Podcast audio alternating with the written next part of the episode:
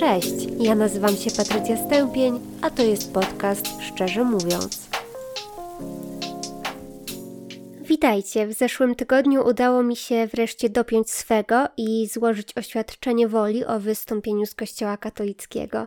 Moja droga do tego punktu była dość długa i wyboista, i w zasadzie jeszcze nie jest na końcowym etapie, bo został mi ostatni punkt. Jeszcze nie odebrałam swojego odpisu aktu sztu z adnotacją o oficjalnym wystąpieniu z kościoła, ale i tak jestem już po najważniejszej i chyba najbardziej stresującej części. Do apostazji przymierzałam się już od listopada ubiegłego roku, kiedy to na Facebooku pojawiło się wydarzenie Apostazja Challenge. Na tę decyzję nie wpłynęło konkretnie facebookowe wydarzenie, ale pozwoliło mi ono usystematyzować wiedzę na temat wystąpienia z kościoła i zobaczyć, jak w ogóle taki proces wygląda. Bo z kościołem nic mnie nie łączyło już od wielu, wielu lat, ale jakoś rzadko w mojej głowie pojawiała się myśl, aby odejść z niego na drodze oficjalnej. Ale każdy kij ma dwa końce i to nie jest tak, że z kościołem nigdy nic mnie nie łączyło. Pochodzę z wierzącej rodziny, byłam u komunii, później byłam bierzmowana.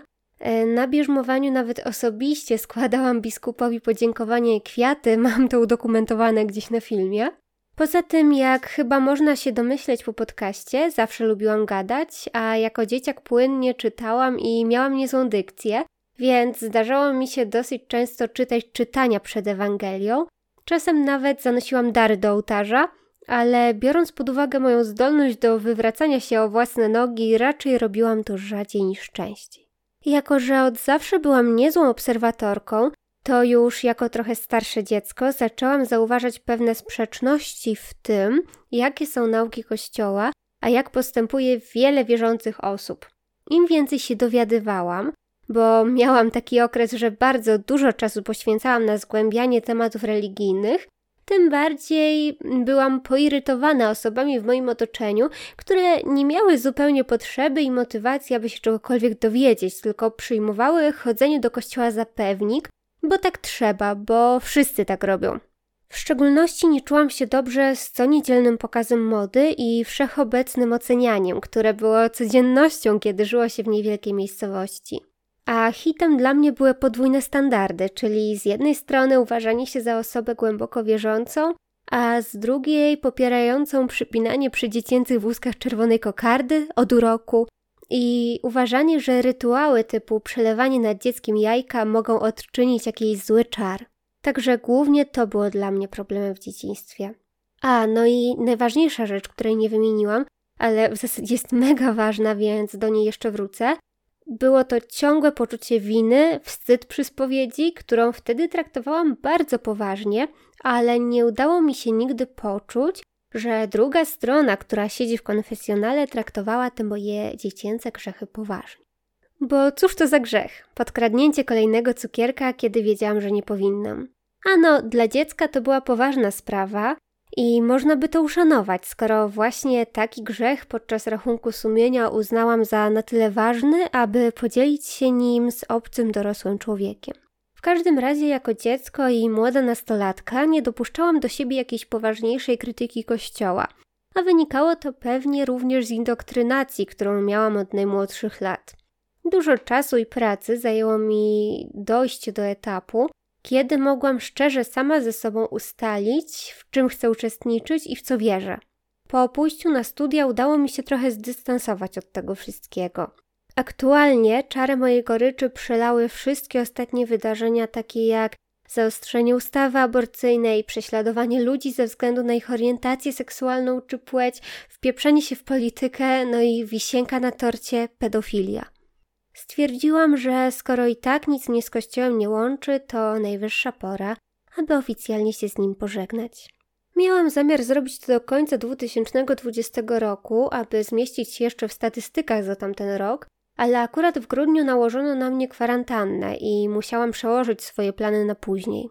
Po nowym roku nadeszła pora na przeprowadzkę i zmianę pracy. Dlatego też apostazja zeszła na dalszy plan i udało mi się ją dopiąć dopiero teraz.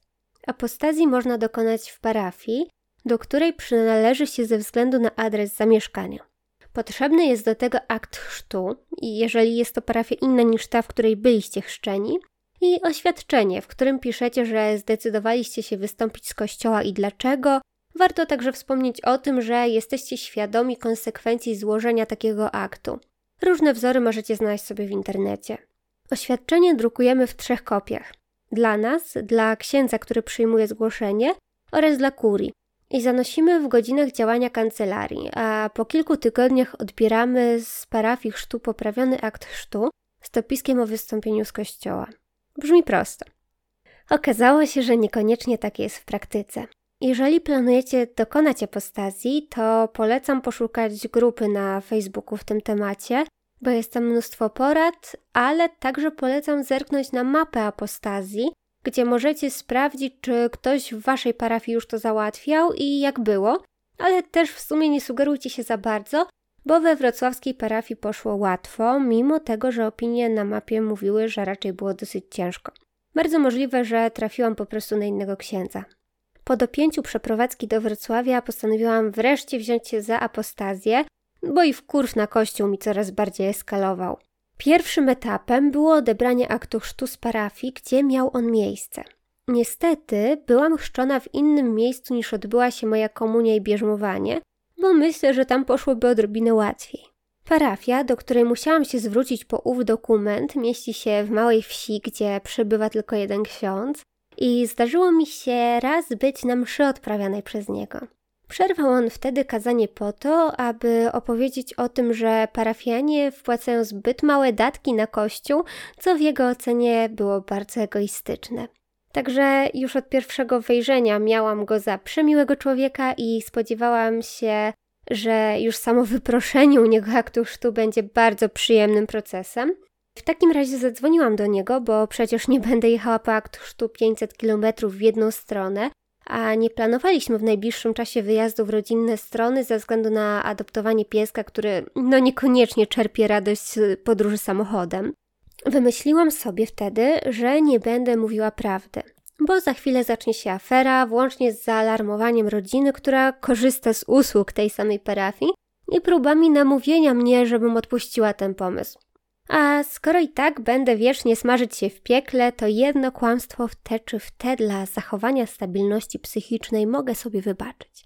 Także witam się y, telefonicznie z księdzem, jak na prawdziwą wierzącą osobę przystało i twierdzę, że akt jest mi potrzebny do ślubu kościelnego. I tutaj ksiądz mnie zagiął. Nie przygotowałam się, przyznaję, bo zapytał o datę ślubu, a ja nie miałam pod ręką żadnego kalendarza, żeby sprawdzić jakąś losową sobotę, Także na szybko wymyśliłam datę 15 sierpnia, bo pamiętałam, że wtedy jest dzień wolny. Ksiądz stwierdził, że to piękna data. Wiecie, ja też tak sądzę, bo już zaprosiłam znajomych na imprezę apostazyjną dokładnie tego dnia. Niestety, mimo doskonałego wyboru daty, ksiądz stwierdził, że w takim razie se przyjedź po ten akt i odbierz albo wyślij kogoś z rodziny.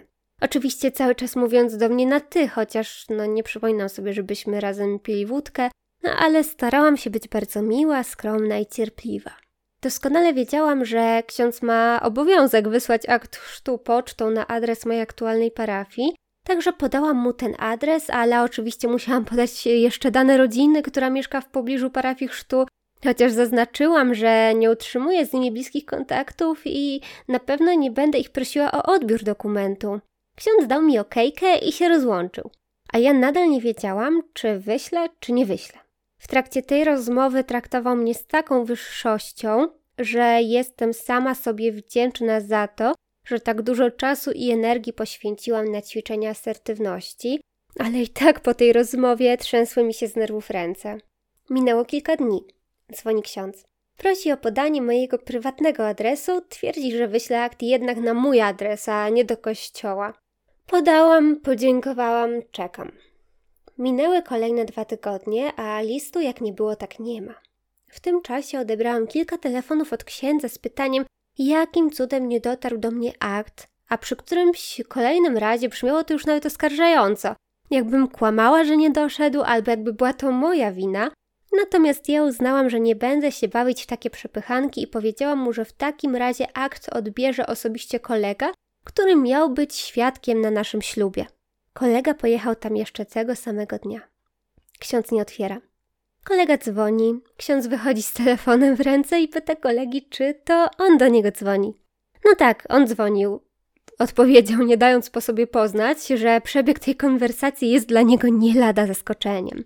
Ksiądz najpierw dopytywał o mnie i o moich sąsiadów, przy czym sama ich w sumie nie znam, a co dopiero mój niby świadek, sugerując, że na pewno mieszkamy w jakiejś mylinie i ktoś nam wykradł pocztę.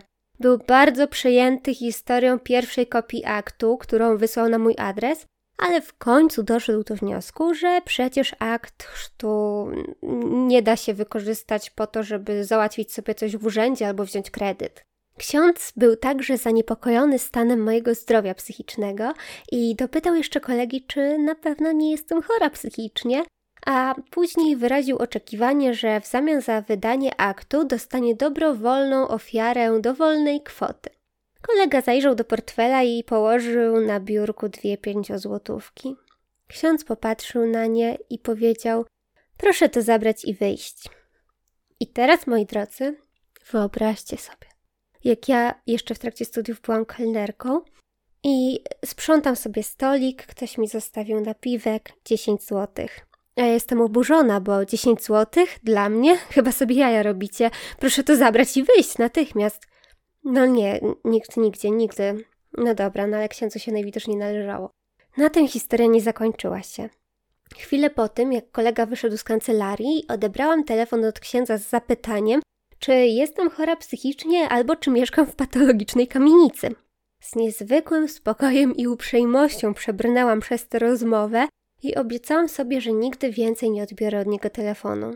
Strasznie się po tym poczułam emocjonalnie, mimo tego, że znam liczne strategie, które mówią o tym, jak sobie poradzić w takich sytuacjach. W zeszły poniedziałek natomiast byłam we wrocławskiej parafii w celu już złożenia tego aktu woli o wystąpieniu z kościoła. No i po tych poprzednich przejściach z księdzem było mi aż niedobrze ze stresu. Ale tutaj spotkało mnie bardzo pozytywne zaskoczenie bo przyjął mnie dosyć młody ksiądz, który był rzeczowy, zachowywał się profesjonalnie, cała wizyta trwała 10 minut, a na koniec życzyliśmy sobie miłego dnia i pożegnaliśmy się w pokoju. Co prawda to jeszcze nie koniec mojej apostazji, ponieważ teraz moje oświadczenie woli trafi do kurii, a stamtąd do parafii chrztu, gdzie powinien pojawić się dopisek w księdze chrztów. I wtedy będę też starała się o otrzymanie na piśmie informacji o tym, że zostałam oficjalnie wykreślona. Także czekam na reakcję przemiłego księdza, kiedy dokumenty do niego dotrą. Na pewno będzie przepięknie, a ja na pewno nie omieszkam podzielić się całą historią z Wami na moim Instagramie. No i co? Kończymy chyba. Muszę Wam powiedzieć, że mimo całego stresu, który miałam w związku z tą sprawą i tego, który hipotetycznie jeszcze mogę mieć, Jestem bardzo zadowolona z tego, że dopięłam swego i osiągnęłam ten cel. Czuję się teraz naprawdę dużo lżej. A jeżeli Wy macie ze sobą tę procedurę albo planujecie ją, to zachęcam Was jak zwykle do dzielenia się przemyśleniami w mailach oraz na instagramowym profilu Szczerze Mówiąc. Życzę Wam miłego tygodnia i do usłyszenia niebawem.